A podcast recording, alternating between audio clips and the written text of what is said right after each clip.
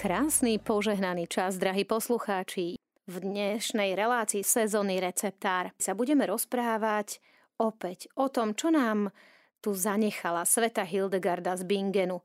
Aké rady, odporúčania pre naše stravovacie návyky, pre obdobie jesene a čo z, počas jesene treba, poprípade netreba robiť.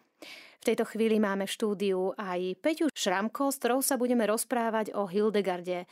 A Peťu preto, pretože ona sa niekoľko rokov venuje svätej Hildegarde z Bingenu a jej odkazu pre nás. Peťa, vitaj. Dobrý deň, milí poslucháči. A tak úvodom by som chcela povedať a troška sa predstaviť. Už viac ako šestnásť rokov sa venujem liečivým rastlinám svätej Hildegardy z Bingenu. A je to taká moja srdcová záležitosť. Neustále sa v tejto oblasti vzdelávam a vzdelávam aj širokú verejnosť, ako využiť silu bylín, korenín a rôznych, rôzneho ovocia a zeleniny vo svoj prospech. Dnes by som rada rozprávala o podpore nášho zdravia prírodou, ktorú máme v jesení okolo seba k dispozícii a môžeme tieto plody prírody využiť vo svoj prospech a pripraviť si naše telo na prežitie zimy vo vitalite. Dneska budeme používať pri našej relácii knižku doktora Reinharda Schillera, vydavateľstvo Ikar, Zdravie z lekárne svätej Hildegardy, a chcem poprosiť poslucháčov, aby sa pred použitím akýchkoľvek prípravkov, ktoré budeme spomínať počas našej relácii, poradili so svojím lekárom, ak by sa teda rozhodli tieto prípravky použiť. Peťka, povedz mi, alebo povedz nám a našim poslucháčom, čo je počas jesene také veľmi dôležité, na čo by sme nemali zabúdať, aké ovocie nám, e, nám pripomína sveta Hildegarda, že je veľmi dôležité pre naše zdravie práve v tomto jesennom období. V tomto jesennom období jedným takým menej známym ovocím v našich končinách je dula. Dula, ak ju naši poslucháči nepoznajú, tak vyzerá ako väčšie žlté jablko, alebo má aj hruškoidný tvar. Je nádherne žltá a keď je plne dozretá, tak často je koža pokrytá takými jemnými chlpkami. Tie staré odrody e, majú tých chlpkov vždycky viacej, sú ako keby také trošička hnedé a sú, keď ich chytíte, tak tie chlpky troška cítite, nie je to na závadu a väčšinou tie novšie odrody už majú tieto chlpky vo veľmi malej miere. E, dula je ako ovocie veľmi, veľmi tvrdá. E, keď sa ju snaži, snažíte zmačknúť, tak ju nezmačknete. A čo je na nej také úžasné, že má svoju takú nádhernú, prenikavú, sladkastú vôňu. Takže keď si ju prinesete domov a dáte si ju niekde na skriňu alebo kľudne aj v kuchyni si ju vystavíte, tak ju určite ucítite ráno, keď do tej kuchyne vojdete. A výhodou tohto ovocia je to, že sa dá veľmi dlho skladovať ako jablčka. Um, Stromy duly však má takú tendenciu napadať v prírode tá vrtivka, takisto ako jablčka, a tak niekedy plody začnú hniť v jednej časti, tam, kde boli napadnuté vlastne tou vrtivkou. Ale v opačnom prípade, pokiaľ máme zdravé plody, tak nám vydržia veľmi, veľmi dlho. Hlavne, keď ich umiestnime do vlastne chladného prostredia bez nejakej vysokej vlhkosti, takisto ako jablčka. Tým, že je dula taká veľmi tvrdá, tak sa nám veľmi ťažko spracováva v kuchyni, na to sa musíme pripraviť. A na jej rozkrojenie rozhodne použite veľmi veľký nôž, ale ten nôž musí byť aj ostrý, nakoľko je tvrdá a malým nožom v podstate nič nezmôžeme. Predtým, než ju ideme spracovávať, tak odporúčam poslucháčom, aby si ju dobre umyli a aby dostali tie chlopky dole. Môžeme tak vykonať nejakou čistou kuchynskou húbkou, prípadne použiť teda niečo iné mechanické.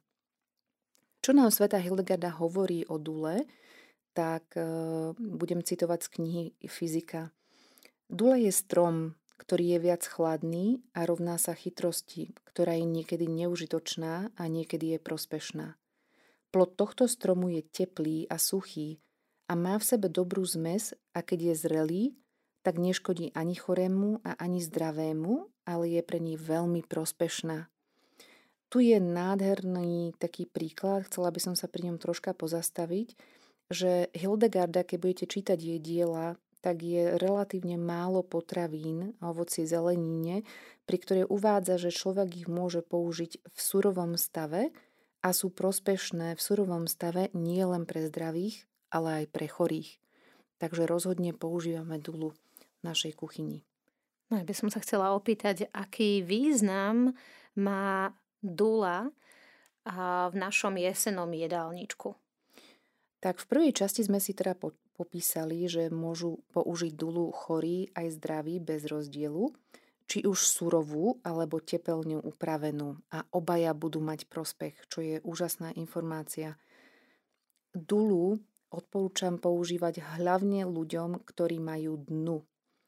Dna je choroba, ktorú Hildegarda popisuje ako typ choroby, ktorá otupuje zmysly človeka, čiže jeho nervový systém, ale má tendenciu aj útočiť hlavne na jeho pohybový aparát a môže ničiť vlastne jeho končatiny, respektíve jeho kĺby, a dokonca je schopná dna človeka aj paralizovať. V tomto bode by som tiež sa chcela vrátiť zase ku knihe Fyzika, odkiaľ si zoberieme jeden citát. Ten, kto má dnu, nech usilovne konzumuje varené alebo sušené duly, a oni ho vyčistia od jedovatých látok tak, že dna nezaútočí na jeho nervový systém a nenaruší jeho končatiny a ani ich neurobí nevládnymi. Takže tu krásne vidíme v tomto recepte veľmi jednoduchom to, že ľudia, ktorí majú dnu a majú neusporiadané vnútorné šťavy, tak ako to Hildegarda hovorí, a táto neusporiadanosť im túto dnu podporuje, tak môžeme si pomôcť v tejto situácii, tak ako Hildegarda im odporúča, pravidelnou konzumáciou duly. Čiže ju buď budeme variť, alebo ju môžeme aj usušiť. Úprimne z mojej praxe, keď som tú dulu usušila, tak dula je stále jedlá, ale je potrebné, ja som mu teda sušila konkrétne tak, že som z nej urobila v podstate vymixovala som taký mús, ktorý som sušila. Nedokázala som dulu narezať na veľmi tenké plátky a sušiť ju v celku. Takže ak poslucháči nájdú nejakú formu, ako sa dá usušiť a pokrájať veľmi rýchlo, tak budem rada, keď sa nám ozvú do redakcie. Je tu potrebné podotknúť aj dôležitú skutočnosť, že ľudia, ktorí majú dnu, by podľa Hildegardy si mali upraviť ten svoj jedálniček a zakomponovať ten Hildegardin typ stravovania do svojho života, aby si v budúcnosti vyhli tomuto ochoreniu alebo minimalizovali vlastne jeho následky. U týchto ľudí Hildegarda odporúča zmeniť aj svoje pohybové návyky, aby opäť získali svoje zdravie. No ja by som sa chcela opýtať, keď nám odporúča Hildegarda pravidelne konzumovať dulu, čo to znamená, čo si mám predstaviť, denne jednu dulu treba zjesť, alebo ako tomu máme rozumieť? Keď Hildegarda odporúča pravidelnú konzumáciu, znamená to, že to budeme robiť dlhšie časové obdobie. Dlhšie časové obdobie v Hildegardinom ponímaní je minimálne niekoľko mesiacov. To znamená, že pripravíme si, ak trpíme teda dnou, pripravíme si niekoľko dúl, počítame zhruba podľa veľkosti, zhruba pol až jedna veľká dula na deň, a túto dulu si teda uvaríme. Môžeme urobiť aj to, že si tie dule predvaríme, aby sme ich varili niekoľko naraz, uskladníme ich v chladničke a potom ich postupne v podstate vytiahneme a povedzme zakomponujeme ich do našej ranej raňajkovej kaše, ktorá môže byť na báze špaldy, prípadne ovsu. Ale vždycky ju konzumujeme teplú, nikdy nie prosím studenú, z tej chladničky, a taktiež ich neuskladňujeme tie duly v chladničke veľmi dlhú dobu. No a aké ďalšie liečebné prostriedky sa dajú z duly pripraviť? Um, Hildegarda odporúča dulu aj ako liečebný prostriedok pre človeka, ktorý má veľmi silný uh, slinotok. To znamená, že mu nekontrolovanie tečú teda sliny alebo má s tým problém. Je to um, v podstate stav, kedy nám tečú sliny a nevieme ich nejakým spôsobom zastaviť, alebo je to veľmi problematické. Tam odporúča, aby tento človek často konzumoval dulu varenú alebo pečenú a tá spôsobí to, že ich vnútorne vysuší tak, že sa mu zníži tento vlastne slinotok a upraví. V tomto bode sa tak nejak musím pousmiať, lebo v podstate to liečenie toho silného slinotoku, neviem ako k tomu pristupuje štandardná medicína, je v tomto prípade podľa Hildegarda jednoduchý. Čiže vôbec úprimne netuším, že ako to tá moderná medicína v tomto prípade rieši, ale vidíme, že Hildegarda iba odporúča teda konzumovať varenú dulu a to na základe toho, ako ju Pán Boh stvoril a akú má teda, aký to je plod, tak má takýto účinok na tohto človeka s touto chorobou. A na čo ešte môžeme využiť dulu? Um, Je tam ešte jeden prípravok, ktorý môžeme využiť z duly a je použiteľný na vredy alebo hnisajúcu pokožku. Ťažko z tých starých textov vyčítať, či je myslené pod pojmom vred alebo čo je vlastne myslené pod pojmom vred alebo hnisajúca pokožka. Oni tam používajú jeden, jeden termín, takže ja by som to použila na akúkoľvek, by som povedala, pokožku, ktorá, ktorá nejakým spôsobom nie je normálna a má príznaky ako keby nejakého hnisu. Sama som si vyrobila masť z dule a použila som mu na aknoznú kožu svojich e, dospievajúcich detí a musím povedať, že to má dobrý účinok a že pomáha tej koži sa rýchlejšie zregenerovať. E, v originálnom texte nájdeme, že Hildegarda odporúča primiešať ešte k tejto dule, keď budeme vyrábať tento krém, niekoľko liečivých rastlín. Avšak je problematické už nájsť tieto liečivé rastliny voľne v prírode počas nášho tohto jesenného obdobia. Ešte by sme poslucháčom asi uviedli jeden recept, ktorý nájdú v knihe Ikar od pána Schillera, ktorú sme spomínali na začiatku. A je to strana štyridsaťsedem, kde pán Schiller píše nasledovný recept. Na reuma. Kto má dnu, nech často jedáva toto ovocie, varené alebo pečené a ono tak potlačí dnu v ňom, že mu neutopí zmysly, nespôsobí lámku a nenechá ho bezmocným.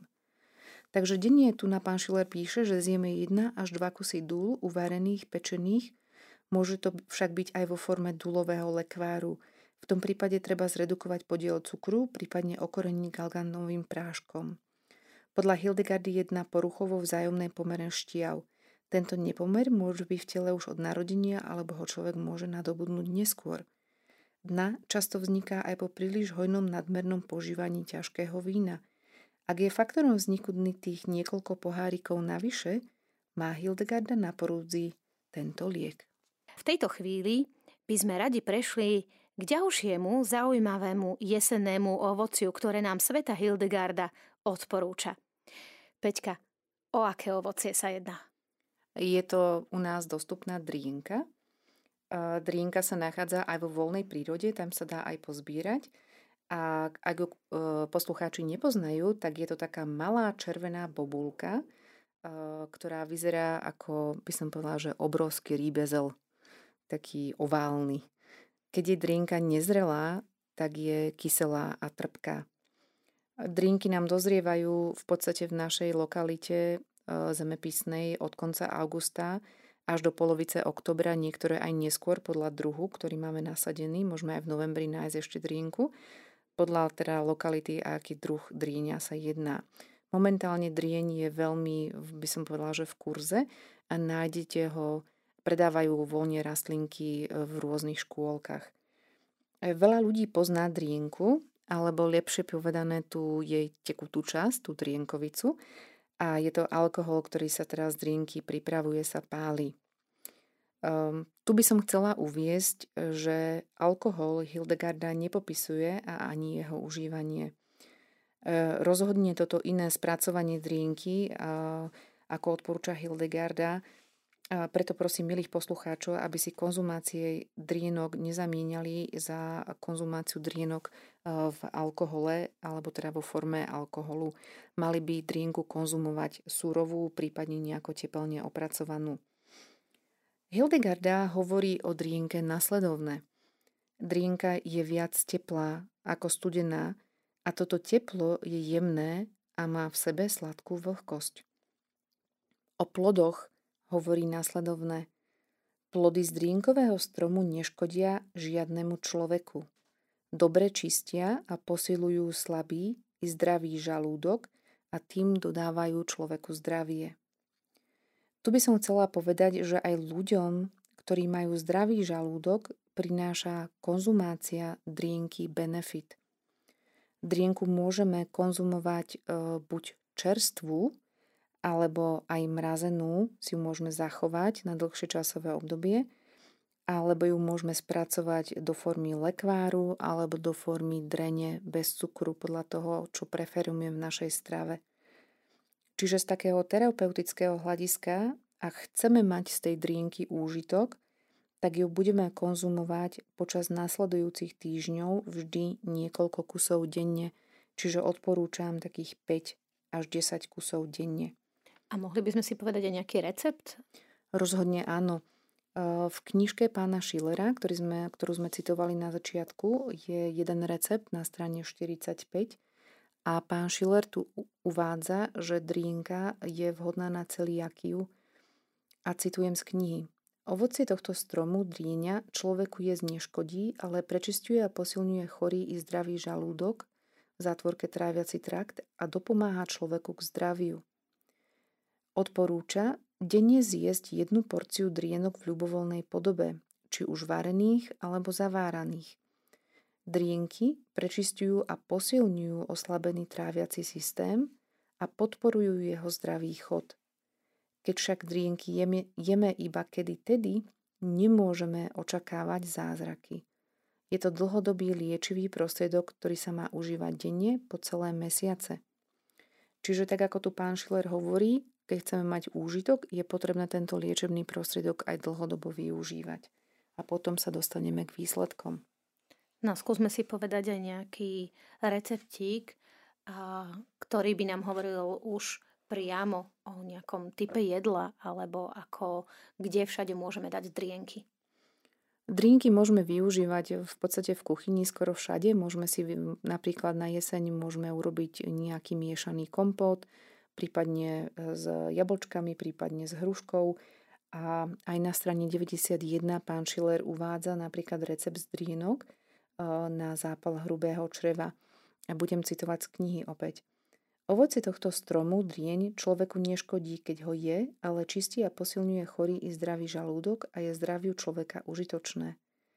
Drienky možno i je surové ako lekvár, želé, ovocnú kašu alebo v inej ľubovoľnej úprave. Drienky čistia a posilňujú tráviaci trakt. Počas niekoľkých mesiacov sa zápal hrubého čreva kolitída môže s pomocou drienok pri dodržiavaní Hildegardinej terapie a pri výlučne špaldovej strave zmierniť, ba i vyliečiť. Tak. No tak to je taká krásna príležitosť vyskúšať niečo nové v našom jedálničku, čo nám môže pomôcť a byť prospešné pre naše zdravie. Povedzme si, aké ďalšie liečivé vlastnosti pre nás drienka má. Opäť je zaujímavé, že Hildegarda píše o drienke ako prostriedku na dnu. Môžeme sa teda domnievať, že ľudia, ktorí majú dnu, majú asi najhorší čas svojej choroby na jeseň, keď sa tá počasie mení a pravdepodobne im príroda v tomto období poskytuje liečebné prostriedky, ktoré môžu použiť na svoje liečenie a tak sa choroby zbaviť alebo si zmierniť jej následky. Tu nám Hildegarda odporúča urobiť nasledovné. Zober z kôry, stromu a z dreva a z listov a uvar ich vo vode a priprav si z nich kúpeľ. Ten, kto trpí dnou, či už dieťa alebo mladý človek alebo starý, by sa mal často kúpať a listy si položiť na bolavé miesto a nech to robí často v lete, keď je strom zelený. Toto veľmi dobre pomôže deťom, ale aj mladým, aby boli opäť zdraví. Starým to pomôže trošku, ale tak veľmi ako deťom a mladistvím a bude im lepšie.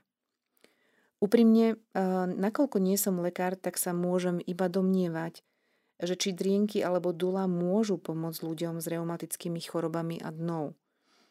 Obe choroby sú si v určitom smere niečom podobné a preto odporúčam poslucháčom, ktorí trpia týmito ochoreniami, dulu a drienku vyskúšať. Rozhodne, a ak sa preto rozhodnú, tak kúru s dulou odporúčam držať čo najdlhšie, pokiaľ majú plody k dispozícii. Môže to vyzerať tak, že si dve, tri duly upečú, uskladnia v chladničke, prihrejú si ich na druhý deň a budú denne konzumovať jednu, po, podľa veľkosti pol duly, jednu celú dulu teplé alebo v, v, v teplote, vlastne v izbovej teplote. Taktiež nech zaradia v lete tieto kúpele z drienok, teda použijeme tú kôru, použijeme to drevo a použijeme tie listy, zhruba asi dohromady cca sto gramov. Uvaríme si to v hrnci a potom si to môžeme preliať vlastne do, vytvoriť si teda kúpeľ vo vani. Tak ako popisuje svätá Hildegarda vo svojom recepte, ktoré sme momentálne pre chvíľu spomínali. No a ak to niektorí poslu- z poslucháčov vyskúšajú celú túto kúru a budú mať z toho naozaj pozitívny efekt, tak poprosím ich, aby nám dali vedieť do redakcie. No a v tejto chvíli máme pre tretí blok dnešnej relácie prichystané ďalšie ovocie a to nám teraz predstaví Peťa. Ďakujem za slovo. Tak rozhodne na jeseň nesmieme zabudnúť na jedle gaštany. Je veľmi také zaujímavé, že Hildegarda sa veľmi pozitívne vyjadruje o celom strome, vrátane plodov a ich liečivosti. Je to, keď budete čítať jej literatúru, tak je to také ojedinelé. Je to pre mňa veľmi prekvapivé, pretože väčšinou, ak píše o nejakých stromoch, tak môžu byť napríklad iba plody liečivé, ale samotná rastlina, napríklad jej kôra, listy, alebo dokonca aj zem, ktorá sa nachádza v okolí koreňov tejto rastliny, tak nebývajú liečebnými prostriedkami. Pri jedlom gaštane práve opak je pravdou. Budem citovať z knihy Fyzika, kde Hildegarda píše o jedlom gaštane nasledovné. Gaštanový strom je veľmi teplý a na základe svojej teplosti má veľkú silu, pretože symbolizuje diskrécio a všetko dobré, čo sa v ňom nachádza. A preto i jeho plody sú pre človeka užitočné proti každej slabosti alebo chorobe, ktorá by sa v človeku vyskytla. Ten termín diskrécio by som chcela priblížiť poslucháčom. Termín diskrécio znamená, že všetko užívame s mierou. Čiže všetko v našom živote máme nastavenú na tú správnu mieru a každý ju máme individuálne. Aby som poslucháčom dovysvetľovala to, čo som čítala. Vo všeobecnosti môžeme, keď sa zamyslíme nad tým popisom, ktorý sme momentálne počuli, tak z môjho pohľadu je úžasný. Pretože plody tohto stromu účinkujú podľa Hildegardy, Hildegardy proti každej slabosti alebo chorobe, ktorá sa v človeku môže vyskytovať. Čiže opäť prízvukujem, ak človek chce mať pozitívny efekt z požívania jedlých kaštanov, mal by ich zase opätovne terapeuticky nasadiť do svojho jedálnička. Čo to v praxi znamená? Znamená to to, že jedlé kaštany bude každý poslucháč používať denne počas dlhšieho časového obdobia. V praxi to môže vyzerať nasledovne. Človek si dá za cieľ zjesť tri varené gaštany denne. To znamená, že môže si uvariť dvanásť gaštanov dopredu vo vode, čiže gaštany najprv umyjeme, keď ich donesieme z obchodu, najprv ich dobre teda umyjeme, potom ich dáme do studenej vody, do, v podstate do hrnca. Privedieme ich k varu, varíme ich podľa veľkosti, cca desať minút, to sú také tie stredné veľké gaštany, ktoré dneska kúpite v, v, normálne v predajniach a potom ich necháme vychladnúť, uskladníme ich do chladničky, do oddelenia ovocia zeleniny a potom ich postupne vyťahujeme a konzumieme. Ráno si ich ošúpeme a najlepšie, aby boli zohriaté, nie prosím studené priamo z chladničky, takže použijeme, môžeme si ich potom aj nakrájať a dať prípadne do teplej raňajkovej kaše a takýmto spôsobom ich môžeme vlastne konzumovať a využívať ich pozitívny účinok. E, musím upozorniť poslucháčov, že prírodné prostriedky, ktoré popisuje Hildegarda, nikdy nebudú po- účinkovať po jednom použití. A takto nefungujú žiadne prírodné prostriedky. E, sú to v podstate prírodné liečivá, ktoré, ak používame dlhšiu dobu, tak nastane sľubený efekt. Avšak za predpokladu, že sme dôslední pri tom používaní. Prírodné liečivá nám nefungujú ako lieky, ani nikdy tak nebudú fungovať. Dám príklad, možno nejaký liek proti bolesti hlavy, ktorý keď si zoberieme, tak do pol hodiny nás tá hlava nebolí. A toto od prírodných liečiv rozhodne poslucháči nemôžeme očakávať. No a čo je liečivé na gaštanovom strome? Um, na gaštanovom strome ako takom používa, využívajú sa aj listy, aj kôra, aj vlastne tie pichlavé obaly z tých kaštanov. Využíva sa to na kúpele, ale tomu sa teraz nebudeme venovať, budeme sa teraz venovať chvíľu drevu. A Hildegard nám odporúča ako posilujúci prostriedok využiť drevo jedlého gaštana, čo je tak ojedinelé u nej. Toto drevo sa dá spracovať do podoby napríklad paličky na chôdzu, alebo to môže byť akýkoľvek predmet pre človeka, ktorý môže držať v ruke. Môže to byť ceruska, môže to byť pero, môže to byť vlastne opracovaný kúsok gaštana do nejakého valčeka, prípadne nejakej slzičky. Hej, čiže proste drevený predmet.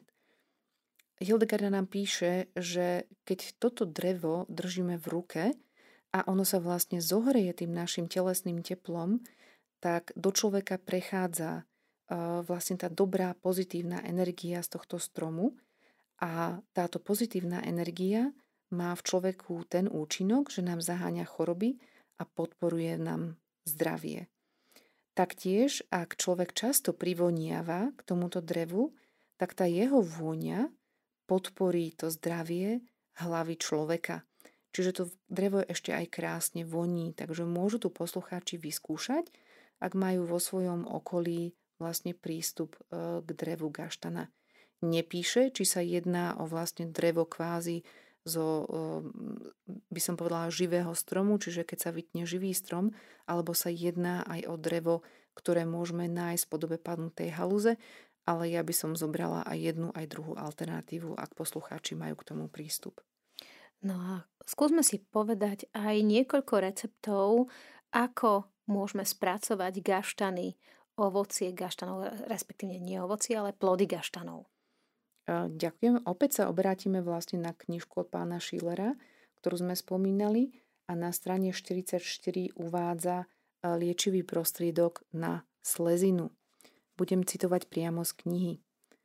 Keď má niekto bolavú slezinu, nech opečie jadrá jedlého gaštana na ohni a nech ich ešte za tepla častejšie jedáva. Aj slezina sa od nich rozohreje a bude sa usilovať celkom vyzdravieť. Čiže pán Schiller tu uvádza, denne si upečieme na ohni cca desať kaštanov, necháme ich mierne ochladnúť a teple zjeme. Tento prostriedok možno nielen veľmi jednoducho pripraviť, ale aj výborne chutí. A čo isto málo kto vie, liečivo pôsobí na slezinu. Gaštany však musíme upiec na peci, kto nemá pec na drevo, môže gaštany upiec aj v rúre na pekáči.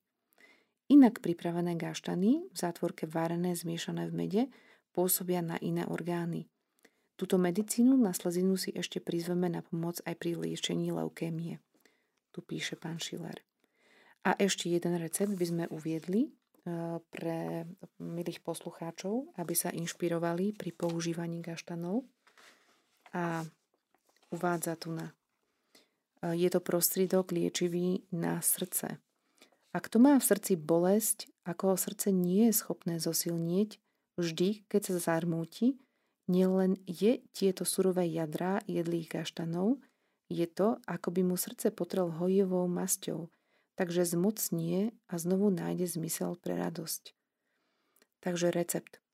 desať až dvadsať surových jedlých gaštanov. Dávku rozdelíme na celý deň.